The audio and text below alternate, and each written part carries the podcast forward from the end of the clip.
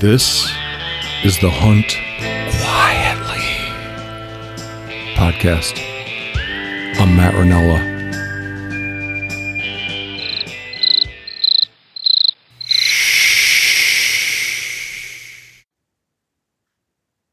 So yeah, Colin, I'm excited to talk to you. Um, like I mentioned in our emails back and forth, I have a lot of heartburn about the traditional hunting nonprofits. Um, I see them as, and it it's it's complicated. I just had, I've had two hunting nonprofits on the last two weeks. Um, but um, so st- I still am on board with some of what they do, and I try to work with them where I align with them, but I wouldn't give them a penny um, at this point because I believe that their primary stakeholder group is not the sportsman, but the hunting industry. Um, the biggest problems I see for hunters nowadays is crowding, lack of access, and inability to draw tags. And I think of those as all stemming from oh, leasing, which is lack of access, yeah. But I think of those things as all stemming from there being more hunters than there is uh, hunting resource land and animals to to to support that number of hunters and yet all these nonprofits are engaged and always engaged relentlessly engaged in trying to bring more hunters into the fold. And i think that that's primarily because it's it's a demand that the dollars they get from the hunting industry um, come with strings attached.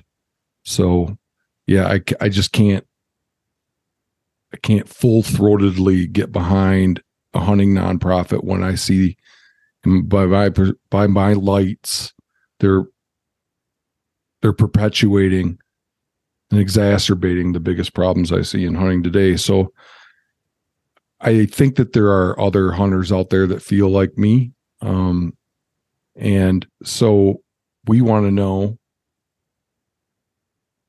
what what we can do with our conservation and access donations that help with those things help what we can do with our with our um, philanthropy that helps with conservation and access but doesn't feed the beast that is the hunting industry.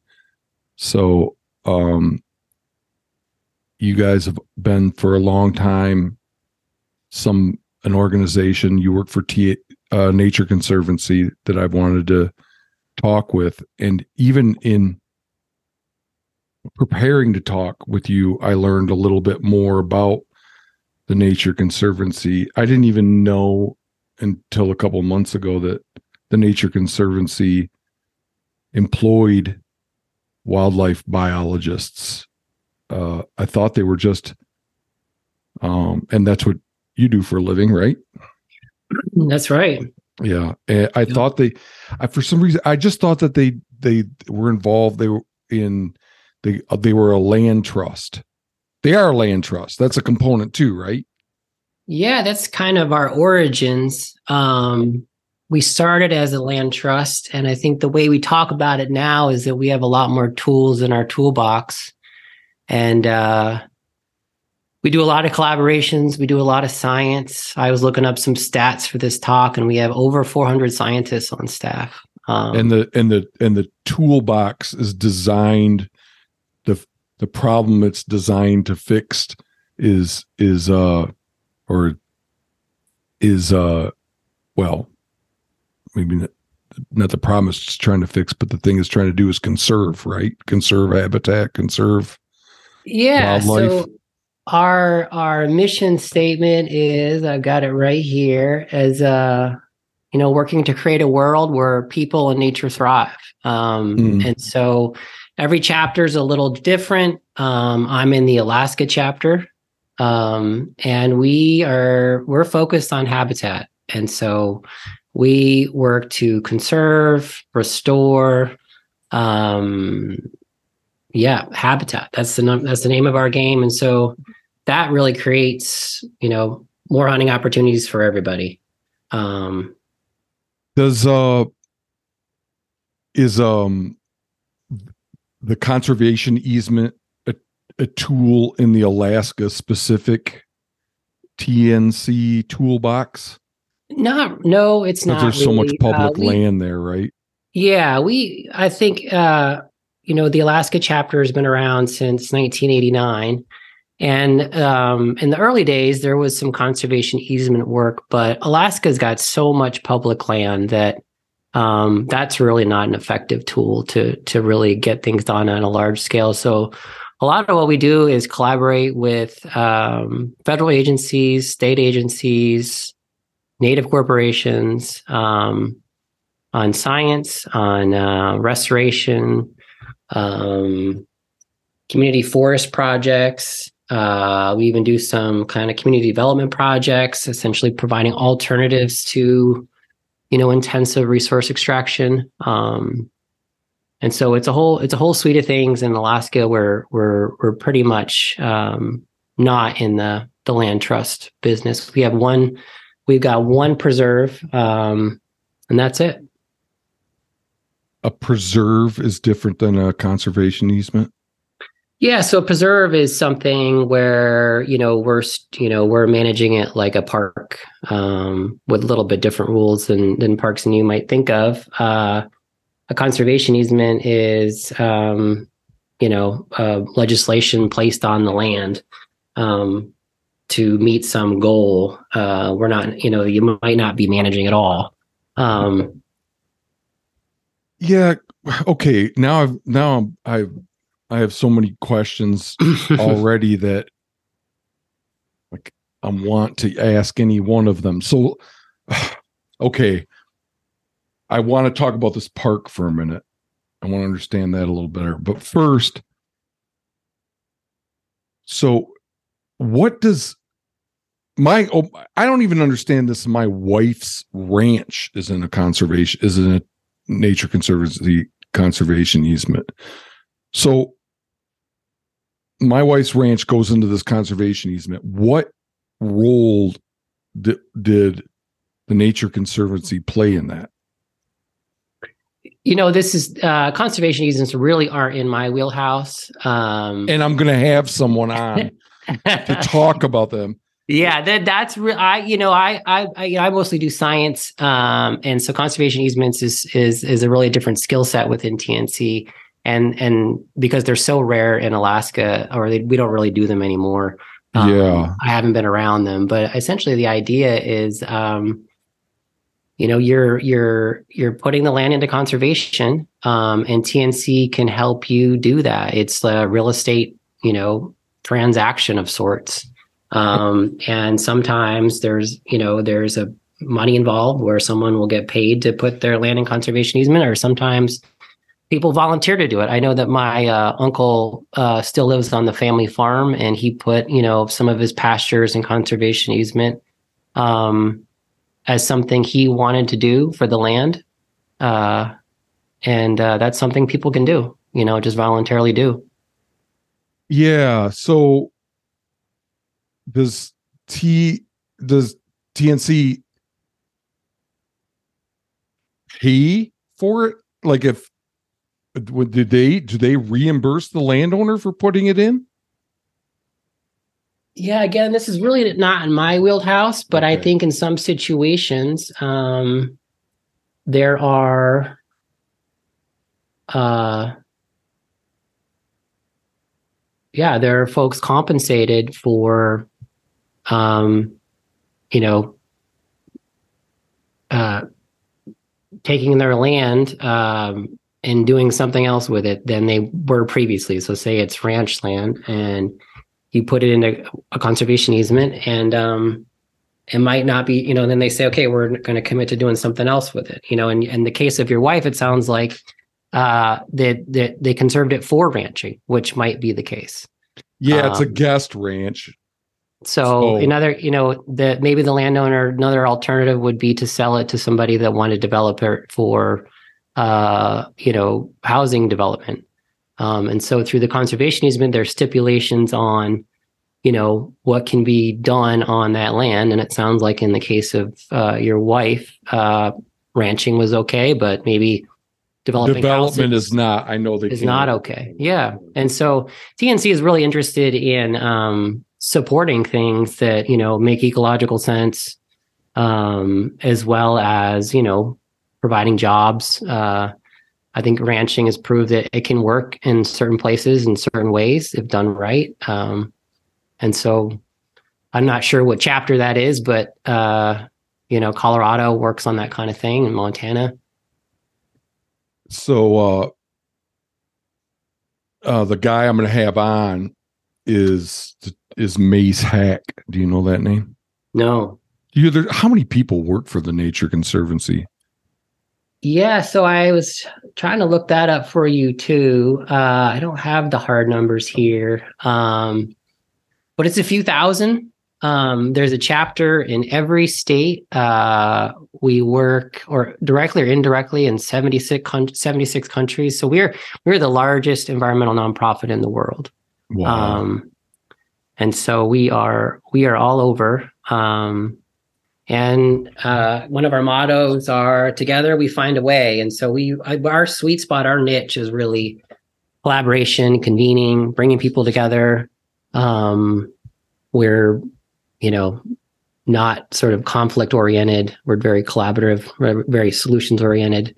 Um, and we're very habitat focused. And so uh, it's a it's a nice place to be.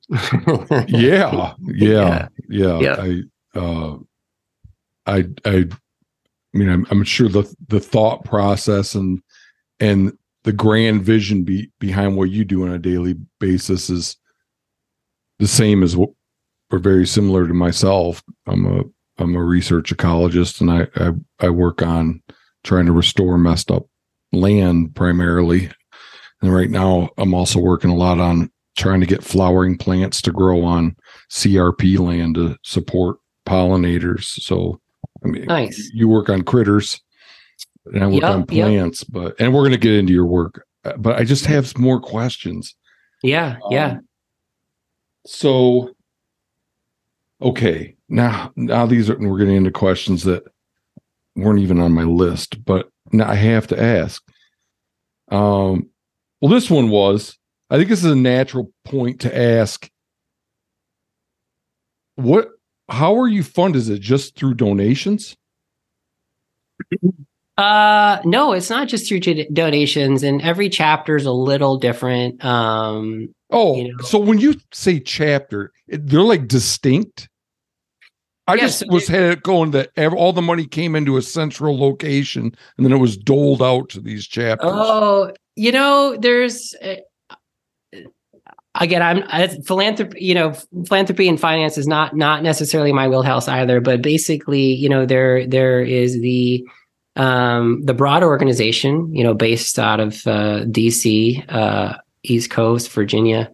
Um, that's where then, they're headquartered. That's the headquarters. Yep. Okay and they provide you know a lot of sort of services for the state chapters. So there is a chapter in every state and they are semi-autonomous um, you know organizations that have to f- fundraise um, for themselves. There's some amount of support that comes from an infrastructure and guidance that's that comes from the head office.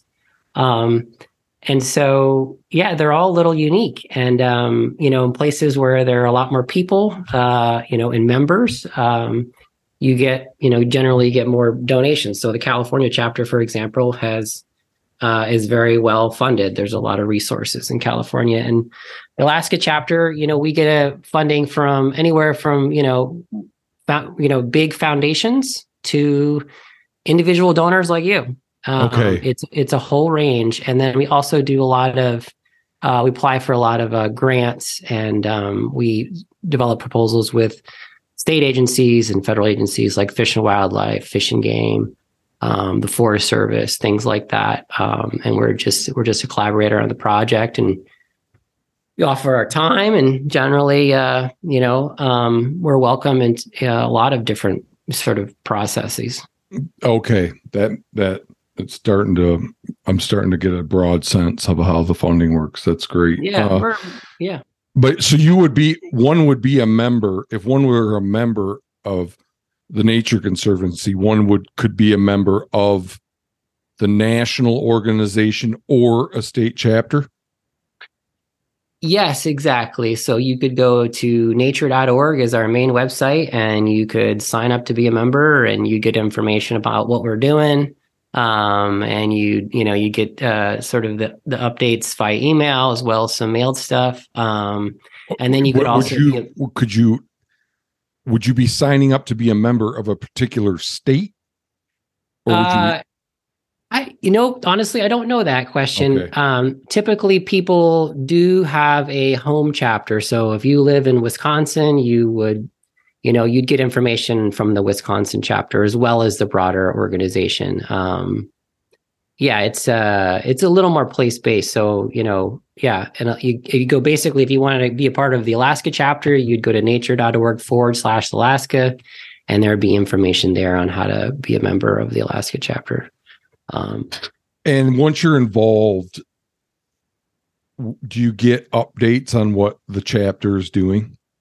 Yeah, we've got, you know, we've got newsletters, we've got um, brochures on sort of our, you know, our annual um, projects, and uh, we've got social media. You know, we've got okay. Facebook, uh, Twitter, all these things you can follow. Um, yeah and there's just way you know there's also ways to sort of you know provide feedback on what we're doing um, you know you can submit your name to be on the board those sorts of things um, it's a board run organization both nationally as well as state chapters um, and do you ever a, have gatherings? We gatherings let's see that's a good question. We do have a lot of community events is what i describe them as more in alaska. So if we're you know we're um, doing a project somewhere and some com- community will you know we'll have a dinner and uh, we'll invite the town um, and partners whoever wants to come and it could be just a celebration of something that's happened or it could be informational this is what we're working on or it could be more structured like you know we want to design some projects let's get some feedback uh, things like that um, is is probably the you know what how I might describe our gatherings Okay, can I ask about the park? Do you guys own the park? We do. Yep. It's called the Gustavus Preserve. It's in Gustavus. Um, it's you know beautiful Alaskan habitat for you know all kinds of species. How big is um, it? Good question. I think it's something around four thousand acres, um, which is not not huge on because you know it's tiny on the scale of Alaska and there are other, much other much bigger preserves in. Was um, it donated to you to the Nature Conservancy, or to the Nature Conservancy purchase it? I'm not sure. I kind of think it was purchased. Um, but that's again really just not not my wheelhouse. And you know, hmm. generally, actually, the Nature Conservancy is uh, slowly kind of reviewing the preserves it has, and, and in many cases, um, trying to, um, you know, give them to a more local agency, um, be it okay. like a fish and game management agency, yeah, state, yeah, or, or, or a tribe, or, or municipality, um, or something. Yep, yeah, okay. Yep. If if you're trying to get out of that biz, exactly. I think we we realize that we can't we can't buy our way to um, conservation success. I think you know it. It might make sense in some places where you know the landscape is really fragmented and there are these critical pieces of land, um, but uh, on a global scale, we really need to be working on um, policy. We need to be working um, with the agencies that manage, you know, huge parcels of land, um, governments, those sorts of things. And so we're we're getting away from sort of the land trust model. Um, oh, really? Okay. Oh, yeah. Yep. For sure. Oh, I had no idea. There's some preserves that are that are um, considered, um, you know, iconic and uh, that model works, and uh-huh. they will uh-huh. likely, you know, uh, stay. Um, but others, uh, TNC is looking for um, more local hosts uh, to to take care of them.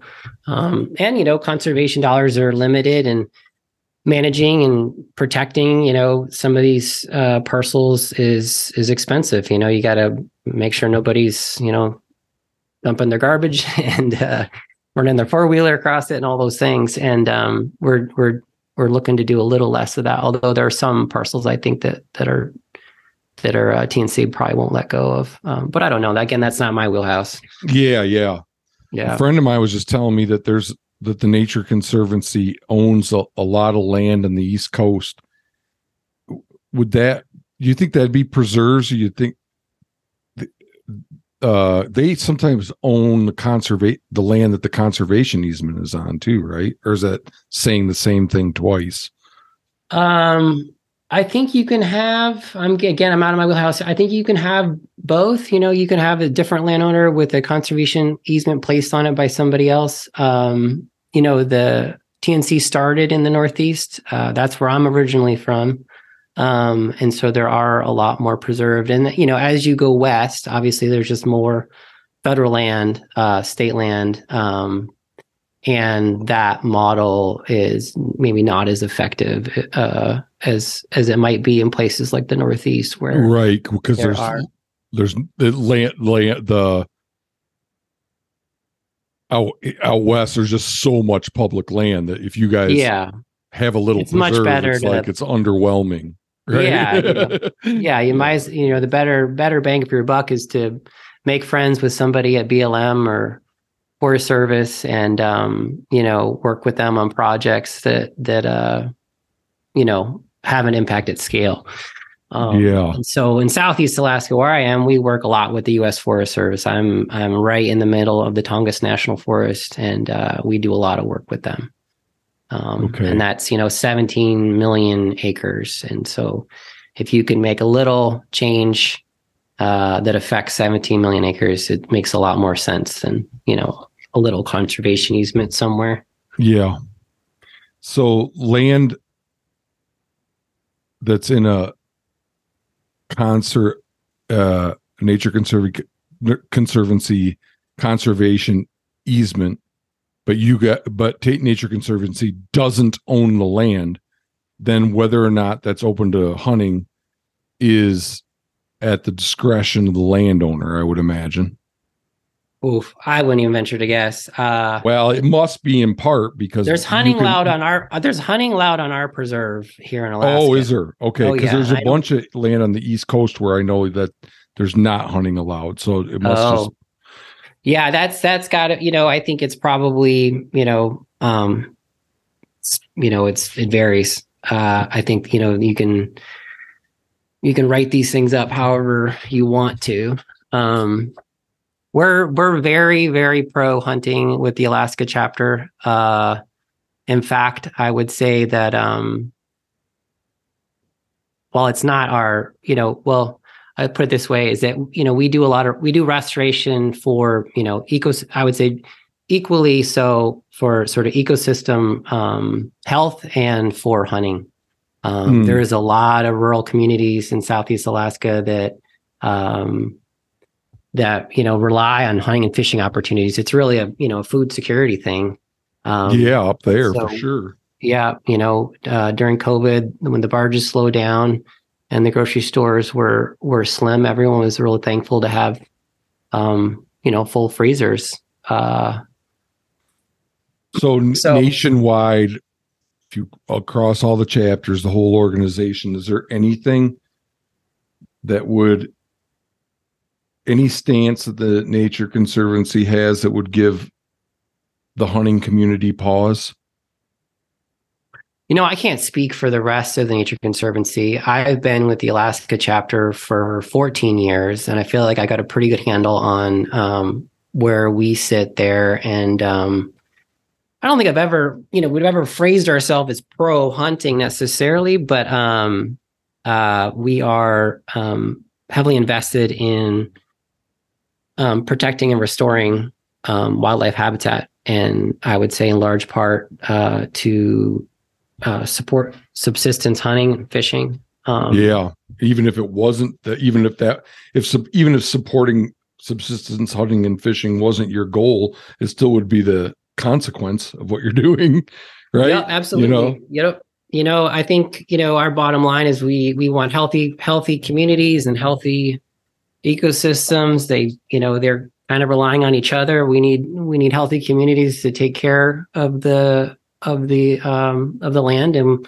we need healthy ecosystems to help feed the communities. Um, yeah, there's uh, like I said, there's a lot of communities that you know individuals you know eat you know 100 plus pounds or you know several hundred pounds of wild food every year uh, and so we're talking salmon we're talking deer moose um, those are some of the main staples but uh, um, yeah, and there's some you're areas. In South, you're in southeast. Where do you live?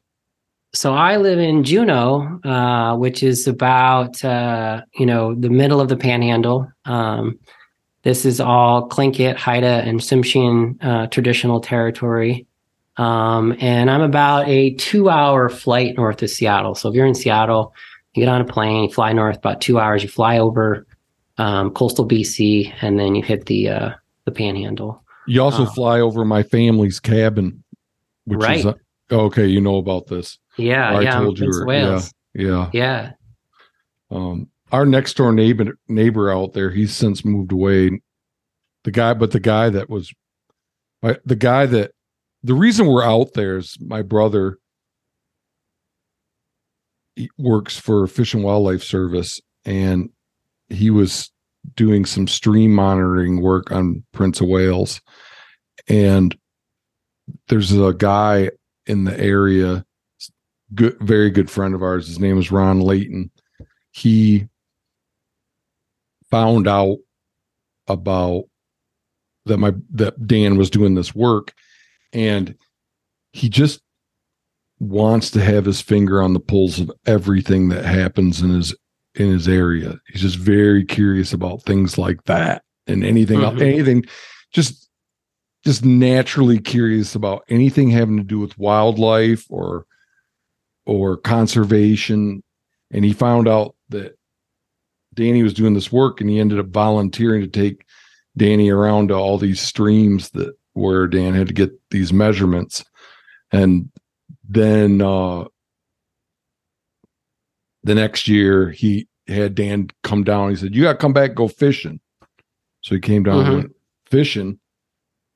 And then then both my brothers went, I think, the next year, and then that led to us buying the cabin right next to him. And he's a chief of the Tsimshian Nation. Nice. Yeah. One of the yeah, one of the more interesting pe- people I've ever met. Just incredibly w- generous and funny, but also hard to understand and extremely temperamental. you, yeah, you know, there's a lot of real uh characters up here. There's no yeah, question. Yeah, that'd be, um, that'd be a good way to summarize them. them. Yeah, and then yeah, does uh, it make them or does it attract them? I think it attracts them, and then it it, it also uh, it grows them. Okay. Um. Yep. Between the the weather and the isolation and the seasonal darkness, um, it's easy to it's easy for those eccentric eccentricities to to grow. Have you done any work on Prince of Wales? I have actually. My very first job in Southeast Alaska was on Prince of Wales. Uh, I lived on the north end of the island, and um, I was. Was that with studying... the Nature Conservancy? No, this was before I worked with the Nature Conservancy. Um, it was a project with the uh, U.S. Forest Service, and um, we were studying flying squirrels of all species, and uh, Oh, basically, yeah, the kidding me. idea I was somebody else that was studying. yeah, so they're they're considered an indicator species up here, and essentially the the Tongass National Forest had recently developed a conservation strategy of like uh, basically old growth reserves. So old growth habitat um, is really um, what supports all the wildlife we value up here, um, and so they have this system of reserves of large old growth patches, medium, and then small patches that kind of connect the medium and large. And anyway, flying squirrel was used as an indicator species to see if the small growth reserves were actually working, like if they could move through there and essentially, you know, um, uh, there was connectivity for breeding and all those sorts of things. Um, so it was pretty fun. I got to drive on a lot of logging roads. Uh, I got to see a lot of the island. Um, and while you're out there, of course, you get to see all kinds of things too, you know, wolves and bears and stuff like that. oh, So I've never seen a great time. wolf out there. they're there. and then they're a hot topic on Prince of Wales. When you see them, where when you would see them, where would they be? Out on the beach? Um, where have I've typically seen them on the beach. Actually, I might have only seen them on the beach. Uh, that's the easiest place to see them for sure. I think, you know, a lot of people also see them in the Alpine when they're out deer hunting. They might see them, you know, Yeah. Um, through their binos. Man, I swear I have like podcaster amnesia. Things that I could recall instantaneously if I wasn't podcasting. I can't remember when the record button's been hit. And I know somebody else that did a bunch of flying squirrel work up there. I just can't think of who it is. Oh, I could probably give you names, but there's a bunch of people that have worked up there. There was a recent BBC uh, uh, segment on them, which was pretty cool. If you if you go to Google and you flying squirrels, Prince of Wales, Alaska, and they they they get some really cool shots of the squirrels flying at night and looking for truffles in the dirt. And uh, Oh, they hunt truffles? yeah, so the flying squirrels, they that's that's one of their roles in the ecosystem is they move truffles around, and the truffles, you know, create um, fungi that are symbiotic with the roots, and that's part of their whole role in the food web. And the, Yeah, isn't there some truffle that's obligate with hemlock? uh, they're they're well, the the truffles, I yeah, absolutely. Um, the, you know, these aren't something that you and I are, would eat, but they love. They're those these little golden nuggets. And Okay, um, so they're- they live on the roots of Well, this one that I'm thinking of is some one that people eat. It's not like the cherished one that everybody, you know, from England or whatever, but people do eat the one I'm talking about. Yeah, I'm not sure if it's specific to hemlock or spruce. You know, our forests here are pretty simple. You've got uh, Sitka, Sitka spruce, hemlock, yellow cedar, red cedar, some red alder. Um, yeah. Now I'm questioning. I think the one I'm thinking of is is obligate with tamarisk, which you don't have there, right? No tamarisk. No. Yeah. Um, So there must be a bunch of them. So they dig up truffles. Yep. So they're you know they're pretty much nocturnal or crepuscular, and they they fly down at night and cruise around on the forest floor and and dig these up and you know move them around and disperse them and eat them. Uh, yeah. Yeah, they're pretty cool. We have the Oh, biggest- they're they're neat little. They're a neat creature. yep. growing up, we would see him once in a while. Like there was this wood lot where there was a bunch of, it was owned by the township and Mhm. it had a bunch of bird houses. And we'd always go look in those bird houses. And a lot of them were occupied by flying squirrels. Yeah. So that's the way we would see mo the vast majority. But one year, and only one year when I was growing up, they were using our bird feeder at night. I don't know what the deal was there. I guess they just by dint of circumstance found it that one year. So Hmm. you'd look out in the yard light and you could see him in the eating seeds in the um, bird feeder. Is that the same species or are there lots of species? There's a bunch of species. Yeah. So Oh. we've got the northern flying squirrel up here. They're kind of like a dark gray. Um, and they're and they're bigger than what you would see like a southern flying squirrel you might see in the kind of the mainland US. Yeah. What a crazy creature. like yeah, yeah, it's Uh, pretty neat. You know, I've watched. You know, we, when basically we're live trapping them, and um, and then when you release them after you know you we did whatever we were doing there with them, uh, they would immediately run up a tree, and uh, usually it was the closest one, and we actually would typically uh, handle them at the base of a really big old growth tree, and they would run up that tree. Um, you know, the second you let go of them, and they'd go uh, they'd go, you know, a good 100, 150 feet up. would you be holding them in your hand? Yep, with with you know leather gloves. They'd be got would they big be trying to bite you? Oh yeah, yep. Okay. And uh, and then you know, and then they basically you know launch off the tree and And you could see them up there in the dark.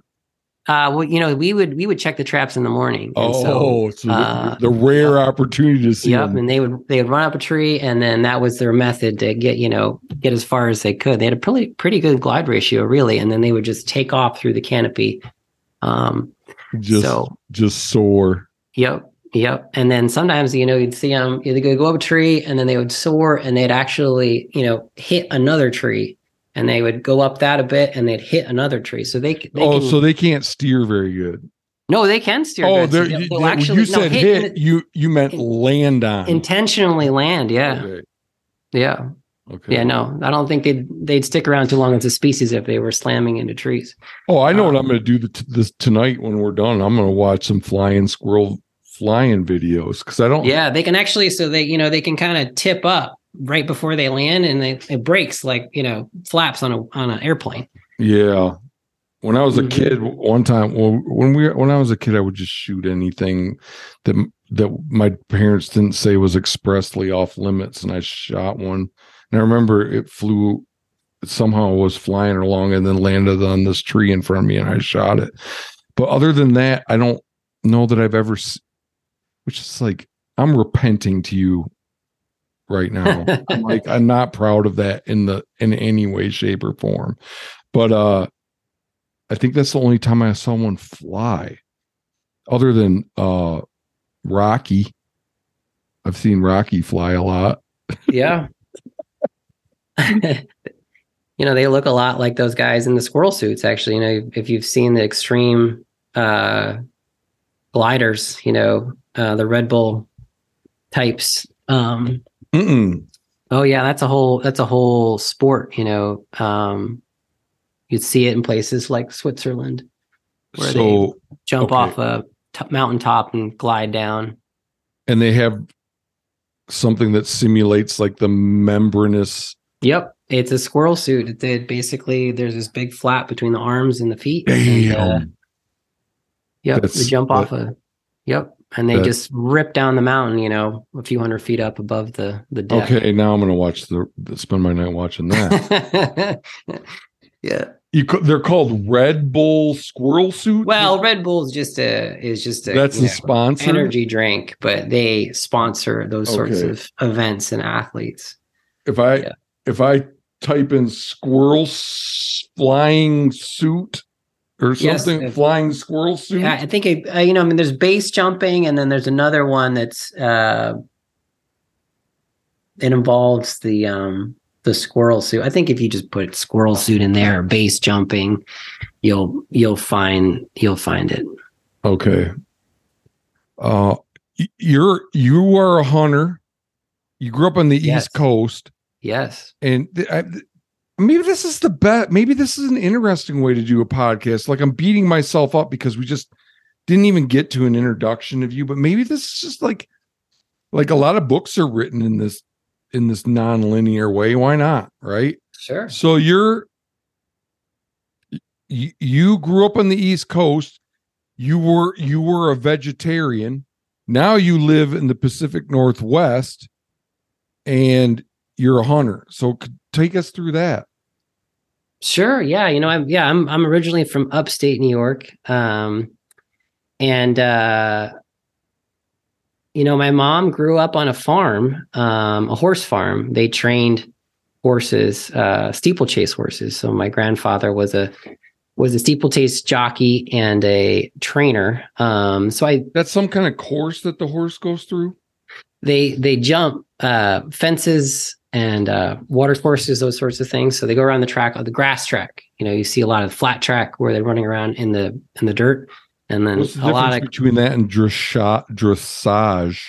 dressage? is more of like a performance. Uh, okay, like the horses dancing, kind of. Yeah, yeah. No, this is this is racing. Um, Okay, okay. jumping fences. It it's uh, I'd say it's, Is that uh, what Christopher Reeves was doing when he got paralyzed?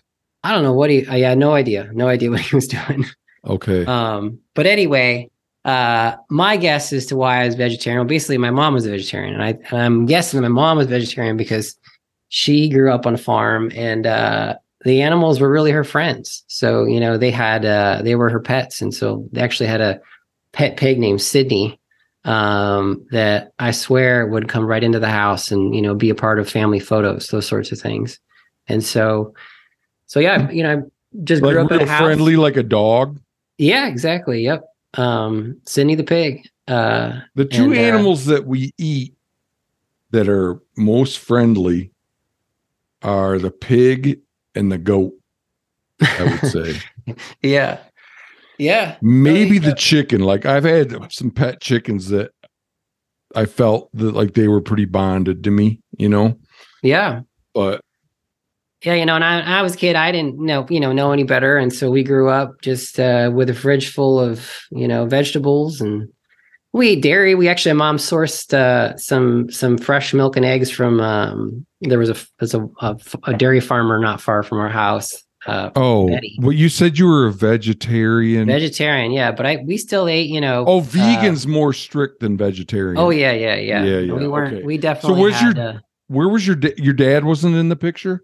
He was in the picture, but he's you know he just uh he he was happy to be vegetarian too. Um, okay, Yeah. so your Uh, mom just kind of stiff armed you two into. we didn't know any better, and honestly, like I think even at that age, you know, it kind of made sense to us because really we. You know, we were in um, you know, suburban suburban-ish upstate New York and uh, you know, access to really fresh meat really um wasn't available. You know, Yeah. you'd be buying whatever was at the store. I Um, suspect that if I, if I was if I wasn't a hunter, I I would probably be a vegetarian. Although, yeah, okay. Yeah. It's interesting though. Where I live, it's a it's a egg community. You know, Yep. I have a friend here from New Zealand. He doesn't hunt, but he works. He's a counselor in the school system, hmm and he eats all the eat meat he eats. He just gets like one of my students. His their family had these three goats, and they didn't want them anymore, or they raised some 4-H pigs hmm and there was one that didn't they didn't show and sell that kind of thing Yeah. So living here i might not even if i didn't hunt but living Yeah. where you grew up i might have been i probably would Yeah, you know, I think basically, but at some point, you know, as kids, you, you know, you're buying school lunch, you're eating chicken nuggets. So there was sort of this natural transition from being a vegetarian to to eating some meats. But honestly, like you know, frozen when did burgers that happen still don't look appetizing to me. Uh, you know, in high school, Okay. um, you know, we would have turkey at our, you know, relatives' house uh on Thanksgiving, those sorts of things. But I With really didn't start just just us, just the kids, really. I think not my your mom- dad even Uh, no, he would. He would. Okay, um, just- he probably started to eat more meat later. Um, but I didn't really start eating meat until I moved to Alaska, and uh, it just really made sense once I got here. And um, you know, I I definitely ate some fish and seafood growing up. We'd go to the shore and have you know.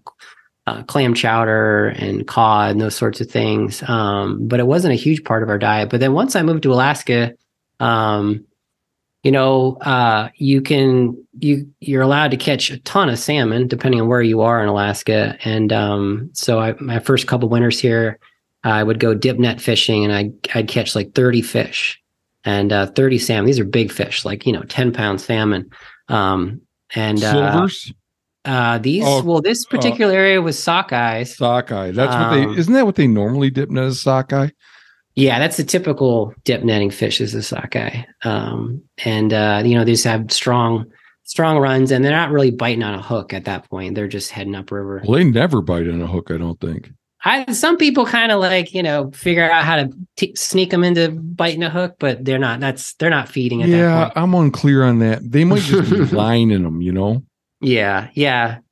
And But and, and yeah, I mean, and so he down here there's not as many sockeye opportunities. That was more up north. But um yeah, and then basically once I moved to Juneau about uh 15 years ago, um you know, I just had a lot of a lot of buddies that were were deer hunting and just sounded like a ton of fun to me. Um and uh and you know, you get to bring a bunch of great meat home. And so uh, I've been hunting every every every year. I try to get at least one or two.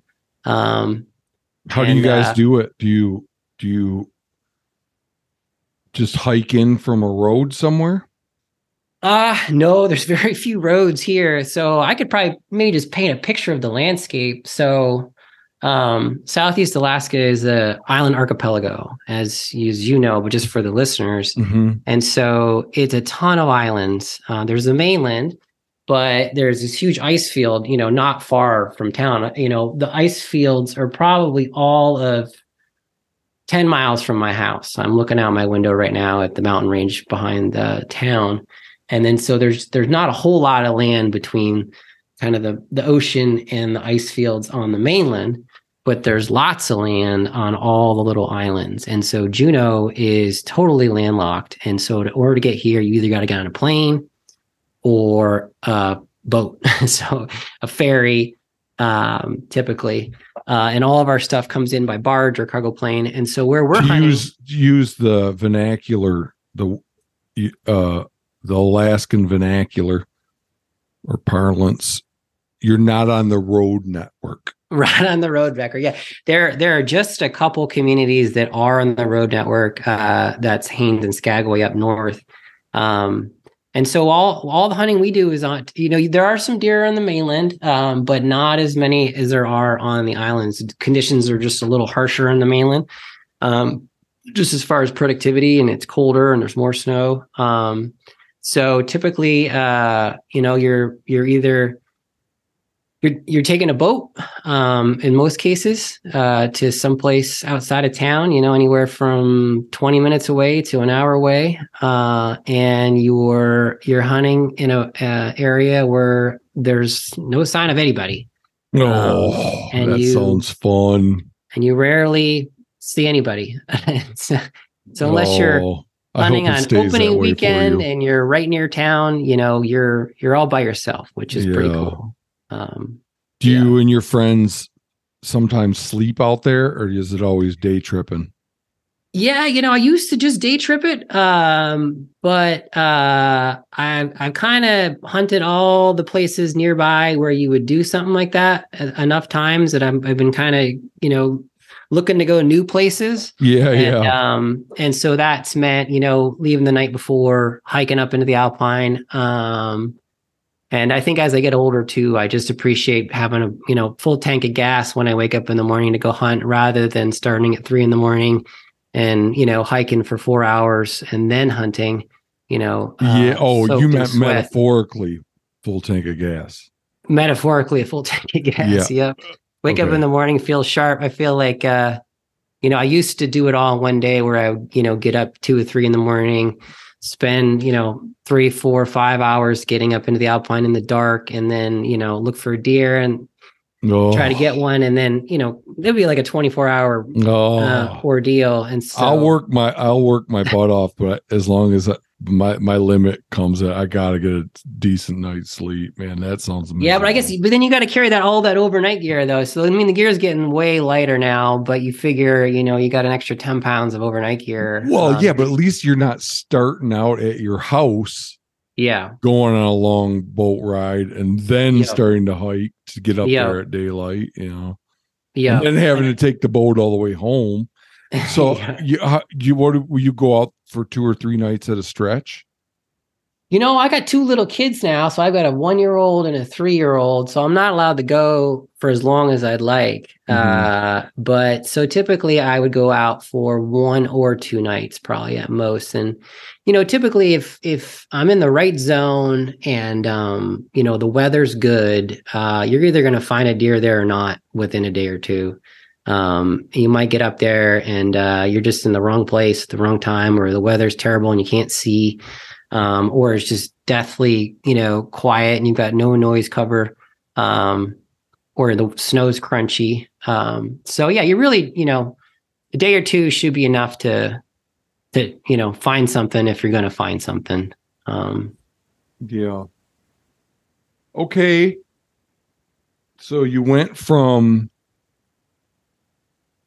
kind of, I don't know, kind of a sissy East Coast vegetarian dude to a badass blacktail deer hunting dude that eats, that's a ravenous carnivore. I, I, I'm, I'm, I'm still relatively, uh, you know, humble about my uh, hunting uh, exploits. I, I don't actually own any camo. Humility in hunting is a is very refreshing. I- but you wouldn't you wouldn't know it if you met me on the street. I, I don't own any camo and uh you know, I don't I uh it's it's part of who I am now, but um I'm also, you know, an avid skier and uh trail runner and all these other things. Um but come hunting season, so hunting season here is really long. It starts uh October 1st and then it's bucks only for August and September,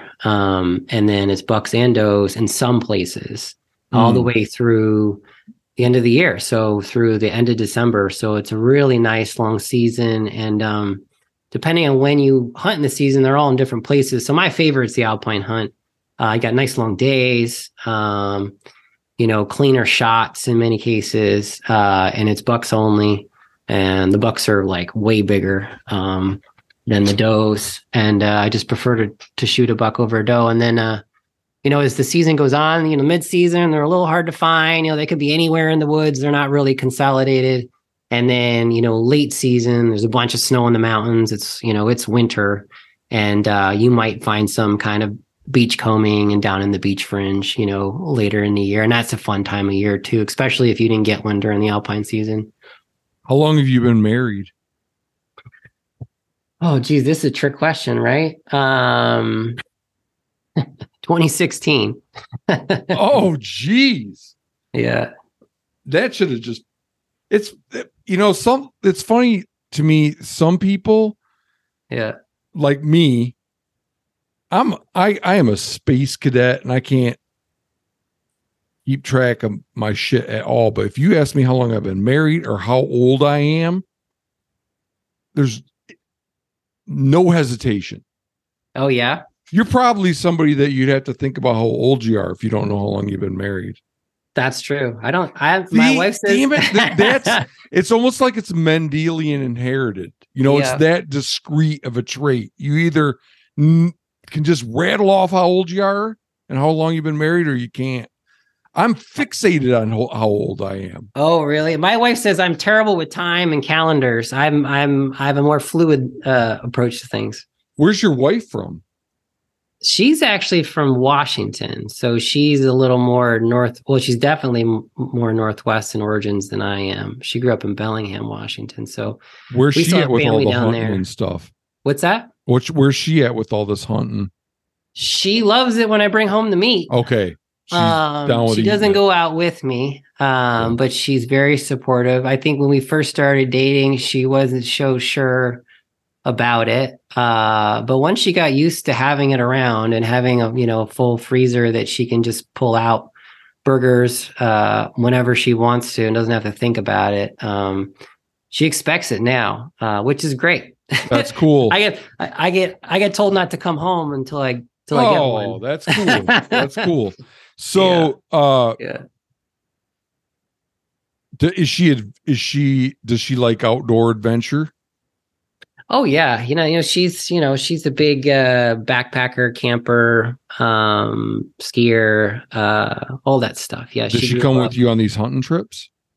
She doesn't go on hunting trips with me, um, but we do all kinds of other trips, you know, with the Mhm. boat and with the kids, uh, outside backpacking in the summer and the winter.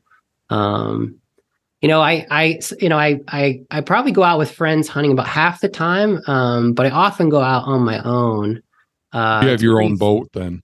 yeah, I often and I I um feel like I'm actually a lot more successful when I go out by myself because I'm I'm just paying a lot more attention and uh, I'm not worried about you know shooting my buddy and uh yeah and I'm I'm I'm I'm probably more comfortable pushing it a bit when I'm just by myself. That's Um, funny because that's that's me. That's me to a T.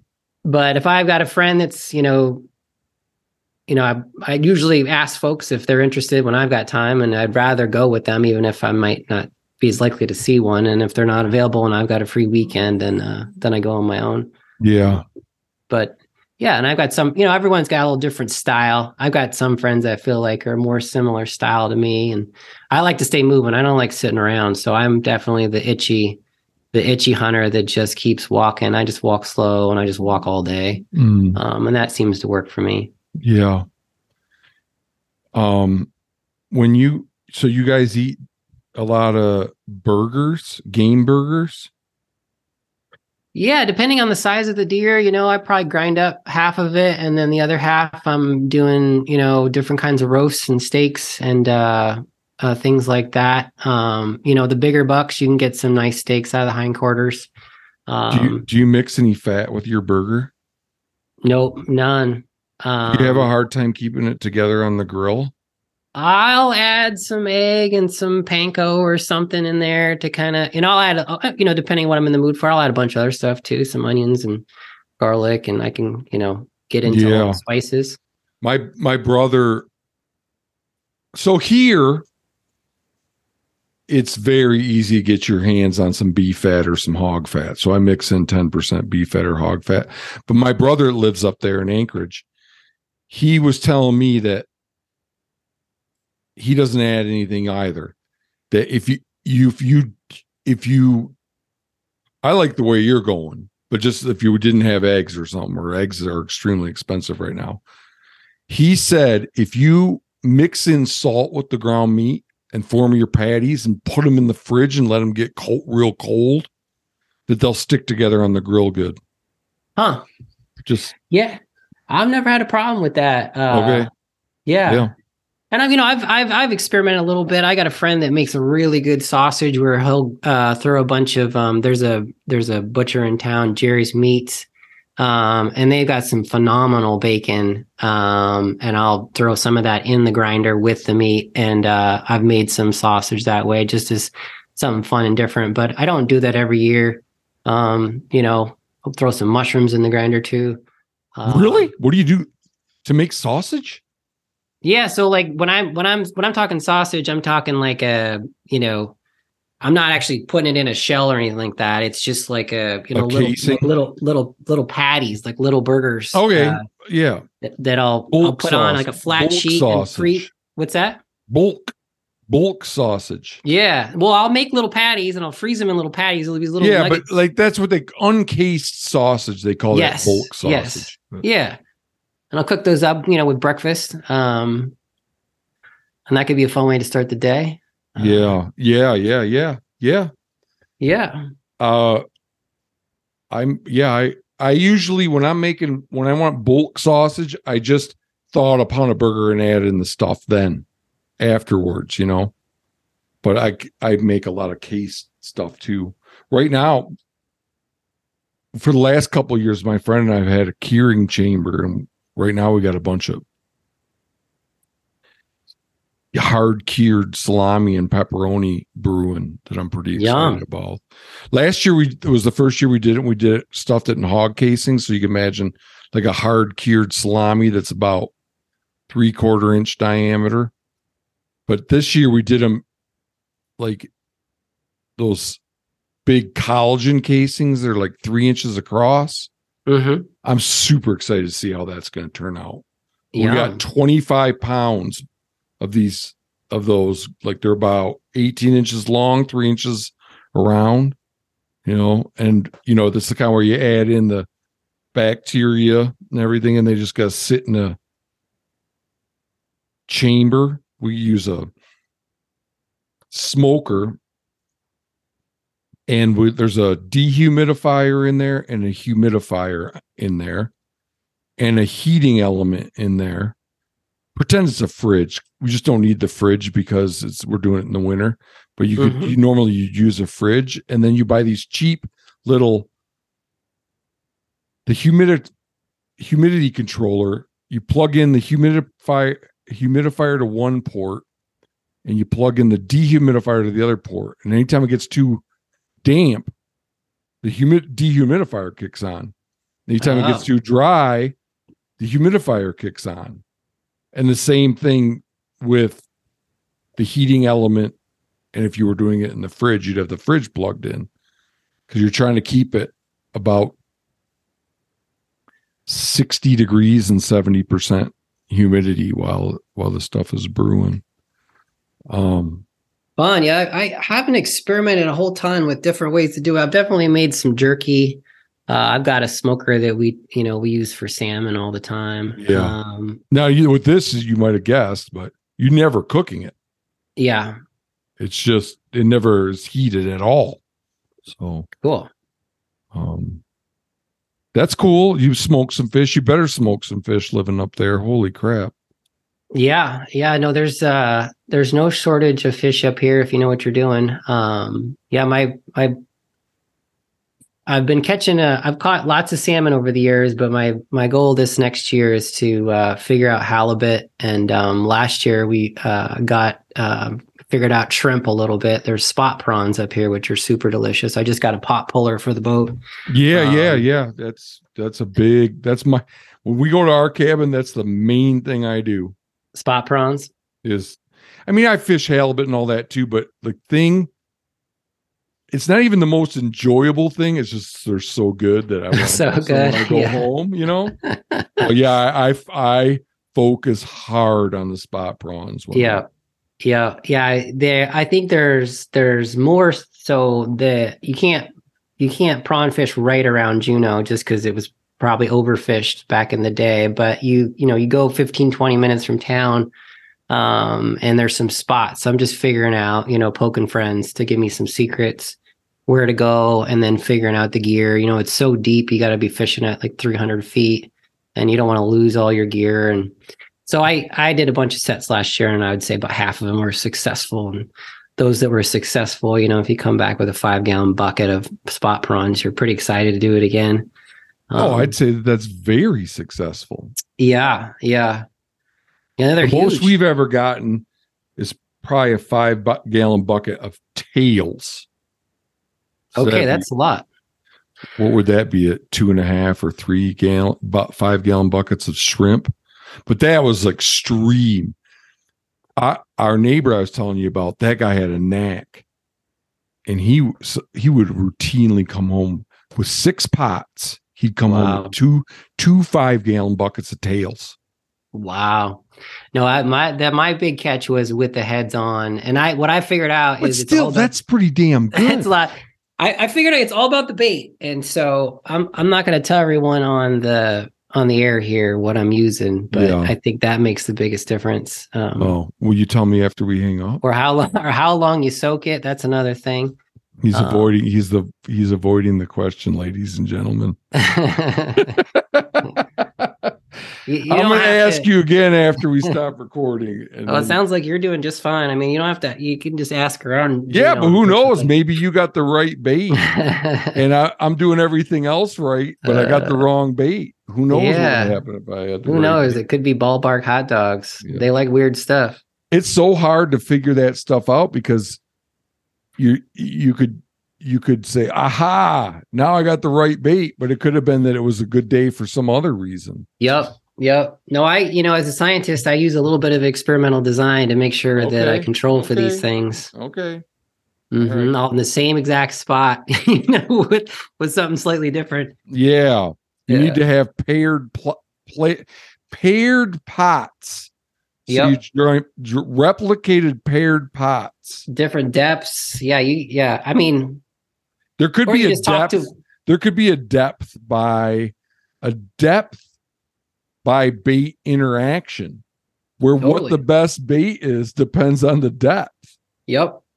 Like they might Yep. like halibut carcasses when you're shallow and salmon carcasses when you're deep or dog food or whatever when you're deep. Know? Yep. Oh yeah. I mean, unless you're an old time fisherman, it's a it's a steep learning curve. Yeah. They're finicky, that is for sure. Okay, with that, with the science thing, that's a good segue. Tell us, because that was a man, that was a long um digression right there. I uh I think it was interesting though, you know.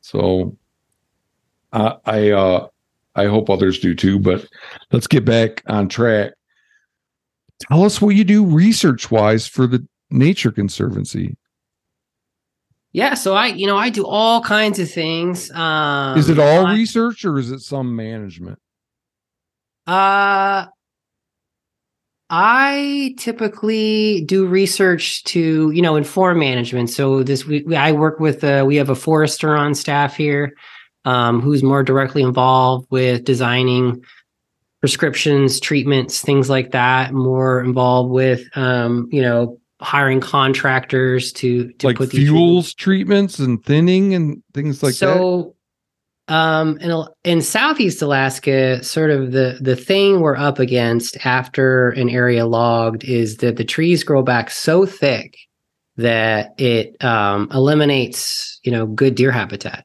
and so we actually have to do a lot of thinning. Um, and so the the lingo is that it's stem excluded. So you get these areas that were logged and they're good deer habitat in the summer for I don't know like 15 20 years. It's just a big old salad bowl right after they cut it for a while. Um, but in the winter when they're actually, you know, limited, um, those clear cuts are just covered in snow and they're not good for anything. And so if you have a harsh winter uh, in an area with um, a lot of timber harvest, uh, the deer don't do as well and they're just not as productive. Um, and so once those areas kind of grow beyond that, you know, 20, 20 year mark, um, how really tall are they at when uh, you know, trees grow a little slower up here than they do in a lot of places, but um, you know, you're you're talking like a 20 foot tree. Uh, 20 the- feet at 20 years something like that. Yeah, they don't they don't grow very fast. And um but it's dog hair It's dog hair, and basically the branches just grow out and start touching each other because they're so dense. They'll grow right up next to each other. You know, they'll be a few feet apart. And then the branches will kind of grow out and and uh, connect with each other, and then it just shades out the whole understory, and so it kills all the deer food. They're, you know, all the blueberries and things like that, and the forbs. And so, ideally, we get in there before everything gets shaded out and all the seed stock gets lost, and we do these thinning treatments. So you might do thinning, and you might do gaps, um, sort of big holes in the in the stand. Um, and so, so one of my most recent studies actually was uh, this lidar project. So you know, lidar has been around uh, for a while. It's this technology where you know you essentially fly over the forest and it rains lasers down and they bounce back up to the sensor on the plane and it kind of gives you a 3D model of the forest. Um, and then my study was looking at if uh, we could use basically some GPS collar data. We had a data set where uh, they collared like um, trying to remember now, like 40 does, and this area that we collected lidar, and uh, we looked at if we could use the lidar to essentially um, bu- build a predictive model where where the does go in the winter, um, and it it did the lidar did an incredible job. Um, so it was a bunch of uh, fancy modeling. Um, so the with that- lidar is quantifying vegetation and then you're and then but and you also have so you have spatially explicit vegetation data and you have location data on deer yep. is that right Yep. So just- how'd yeah, you so trap just- the deer to get them collared real quick Yeah, so that, I collaborated with uh, um, uh, a bunch of researchers uh, at Fish and Game, the Forest Service, um, University of Idaho, and uh, uh, the the person at University of Idaho, Sophie Gilbert. Um, she collected GPS collar data, and she had to go out there and dart them, um, which was no small task to get out there and dart deer. You got to get pretty close to dart a deer. what a Um, fun job that would be. so you got to dart them, and then you got to you know uh, take your samples, collar them, wake them back up, and get out of there. Um, What time of year was she doing that? I'm not sure what time of year she was doing that. Um, yeah, I don't know. Uh, yeah, in the summer, I'm assuming. Um, Okay. I don't want to lose the thread here because it's complicated. So go, Yeah. go ahead. Go go ahead with, with what you were with your yeah, project. so you know, we've there's been a deer model that the Tongass National Forest has used for a long time.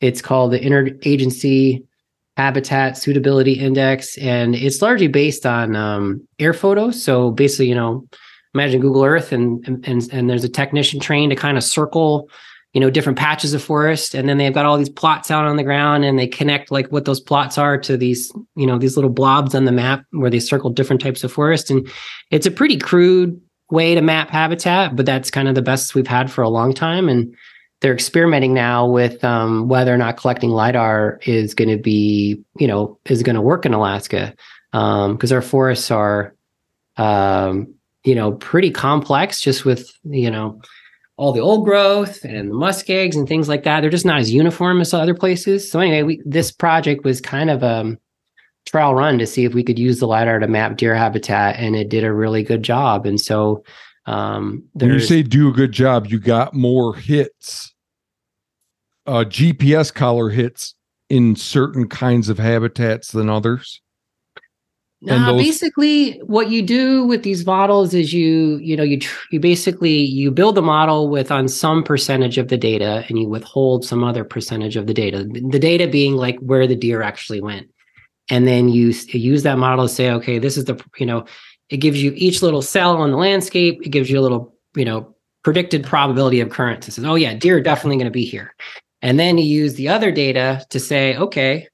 Uh, was the model good at you know predicting where the other data was Yeah, And like a you jack, a, out of like a jackknife procedure. yeah and you and you get a you get a you get an accuracy score like how good does it do at, at predicting what we know is true um and using the lidar it got a much higher accuracy score than um using these big these big polygons and then and another interesting Okay. sort of even finer note there is that it, it was much higher accuracy at a at a much finer resolution so Okay. the lidar can like map deer habitat on the scale of like a, say like a urban parcel you know like a 30 meter 100 feet by 100 feet where those polygons are kind of drawn at the scale of like neighborhoods you know Okay. six square you know six square kilometer or something like that so not only was it more accurate but it was more accurate at a much finer resolution So And, uh, um, for the layman, the lidar is telling you in more detail what it is the deer are cueing on and what they exactly what they like. Exactly. so the the- lidar tells you all kinds of cool stuff, like how tall the trees are, how wide the trees are, and that you know really are the things that you know drive where the deer go in the winter. So in the winter here in southeast, it you know it we'll get we'll get a few feet of snow at sea level, and so those winter months is when the deer you know are are going to make it or not. You know the Right. food's pretty pretty plentiful in the in the um in the summer even in the clear cuts. Uh, but come winter, they all the deer have to find the big trees because the big trees have the strong branches that could hold the snow, and then it's not so deep below, and they can dig down and get what food they need for the winter. Um, and so um, we we're we're we're huge huge advocate of um, uh, stopping old growth logging. Um, and um, we're also supportive of uh, logging young growth. So areas that have already been cut, um, you know, we're supportive of, uh, you know, a, a young growth industry that's appropriately scaled, you know, to the resource. Uh, I think the, you know, the first round of harvest in the Tongass, um, the science wasn't great. There wasn't a lot of good information and, um, you know, they just, they, they harvested too quickly and they, you know, they ran out of trees. It should have been a, you know, a sustainable resource. Um, and nowadays, you know, it, there's basically community consensus that um, it doesn't make sense to harvest any more old growth. Mm. Although there is some, you know, remaining old growth sales um, that's kind of it's uh the Tongass is committed at least to phasing out of old growth in like the next 10 years. What percentage of the land in Tongass is still old growth? Good question. Um, you know, there's there's there's lots of you know protected areas of different kinds, different la- layers of protection. Um, I don't have the number off the top of my head. Is it more like five or more like n- ninety? It's I wouldn't say it's high as ninety, but it's yeah. I mean, like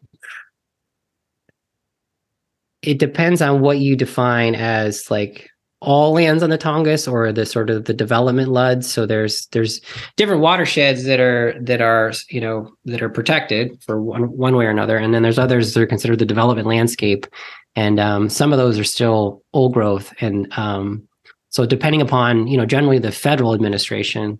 Um, those are uh, potentially targeted for timber timber sales or not. Um, I'm trying to get a sense for is it oh is it just we're you're fighting over not fighting over you're advocating for maintaining maintaining old growth on the three percent of old growth that's left in the Tongass, or is it is it, you, oh, it's it, like up above fifty percent. Okay. You know, there's there's a lot trying to get yeah, yeah, yeah, yeah. There's a lot of old growth out there. Okay. Um, but you know, some of the areas that were harvested were general, like you know, we're around communities, and so the areas that are more readily accessible and you know traditionally used for hunting and fishing. Um, and so folks in those areas are saying now that you know we we're more interested in um, growing deer than um, you know using the forest as a as a uh, as a lumber you know farm. That's um, the locals. Oh yeah, for sure. Interesting. Um, there are some communities because, that have a tie to a, to a. There's like one medium sized mill left, and um, I think there's um, there, you know, there are definitely some people that have jobs and families tied to the mill, but um, uh, we've also had a lot of community meetings where folks are happy. You know, they're interested in other economic alternatives if you know if if they can find them. If the yeah. if the the city can generate those jobs. Um, yeah, but the deer are a priority.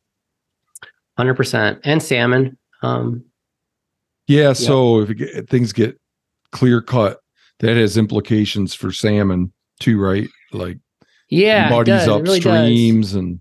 Well, there's there's you know the depending on what, what land you're on. So like state land has a smaller riparian buffer, so they have to buffer the creeks and the streams, salmon streams. Um, uh, and on state and private land, the buffers are pretty small. Um, federal land's a little bigger, but um, there's you know there's there's always going to be runoff issues, um, and there's always going to be issues with um, blowdown. You know, if you've got this tiny little riparian buffer and you get a big windstorm, it could all just blow right over, and then it's not doing anything any good. Um, yeah, you know, so, one thing then, we have with down by us is there's some coves like estuaries around the creeks that were logged in the 80s and the logs were stored in there mm. and and the bark fell off the logs and the bark is several feet deep from i mean huge areas that are the yeah. bottom is just dead yeah because it's just all bark and will be for probably millennia i would guess yeah i think there's some there's some old uh log docks in southeast where some of that's going on but you know i when you fly over Southeast Alaska, there's still just a lot of wild terrain, which is which is pretty cool. Yeah, um, man, that is really cool. Yeah. Uh, any this has been a, this is a, like a already a very complete podcast in terms of my goals and what I wanted to chat with you. Is there anything more you want to say about your research or anything else? Oh boy. Um, let's see. I wrote down some notes of things I wanted to say potentially. Um, no, not exactly. Uh, I just uh, I found your invitation intriguing, and um, you know, really proud of what my organization does as far as as you should looking- be. yeah looking for solutions and really just focusing on habitat and and everyone benefits from that um and if uh you know folks want to learn more they can go to nature.org and if they want to know more about the alaska chapter they just put forward slash alaska in there um and uh If I was living Yeah. in your neck of the woods as a hunter, you would be an organization that I'd want to promote just selfishly for if I was concerned about nothing but hunting. Because you're doing work that's relevant to deer. So yeah and like I guess the message to the hunting community is yeah, look into nature conservancy and what what they're doing in your neck of the woods, you know. yeah i I'm would go- check I'm it out going to. I'm going to now. I would check it out. Yeah, there, Yeah. there's all kinds of cool stuff going across the Nature Conservancy. I, you know, sometimes I tune into these broader organization calls. Uh, often I'm too busy to to do it, but it's really, you know, each chapter is really trying to tune into what matters to people. Um, and in some places that might be ranching, other places that might be deer hunting opportunities. Um, you know, and and we also like to work with people that are you know developing. So you know siting where to do renewable energy projects those kinds of things. Um, we're not all about um, just protect protect protect. It's it's we're definitely interested in sort of the grand solution. Um, Yeah. so yeah. Um, i you know i'm just thank you for taking the time to call me and chit chatting and if there's you know if you got many follow-up questions uh, i'm here Okay, great. And thank you, Colin. This I think this has been a fascinating discussion. I learned a lot. And um yeah, I, I encourage anyone listening to check out the Nature Conservancy, what Cool. they have to offer.